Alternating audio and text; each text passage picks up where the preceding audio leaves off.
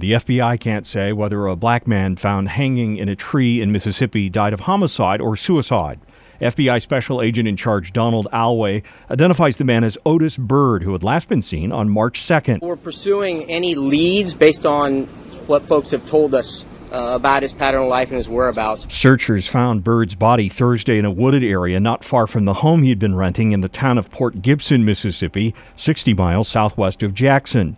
Because of decomposition, Alway says kneeling down the cause of death will take a while. Everybody wants answers, and they want those quickly. We understand that. Uh, we're going to hold off and come to any conclusions until really the facts take us as to a definitive answer that we're all seeking. The FBI and Justice Department assigned as many as 30 federal investigators to work on the Byrd case, and Alway says they're working hard to find answers. We're still trying to find out more about Mr. Byrd's life. We're really trying to paint a picture as to what was going on, uh, both personally and professionally, to help us further identify uh, potential reasons. That's going to be done in conjunction with all other aspects uh, that are potential evidentiary value, the autopsy report, etc. A family member said Byrd had been acting normal before he went missing. In 1980, he went to prison for murdering a woman and earned parole in 2006.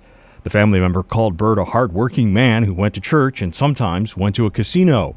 The local sheriff, Marvin Lucas, says a skull cap had been pulled over Byrd's head, but local media reported his hands had not been tied. I would like to say to the Byrd family that life matters. Our prayers go out to the family and this community.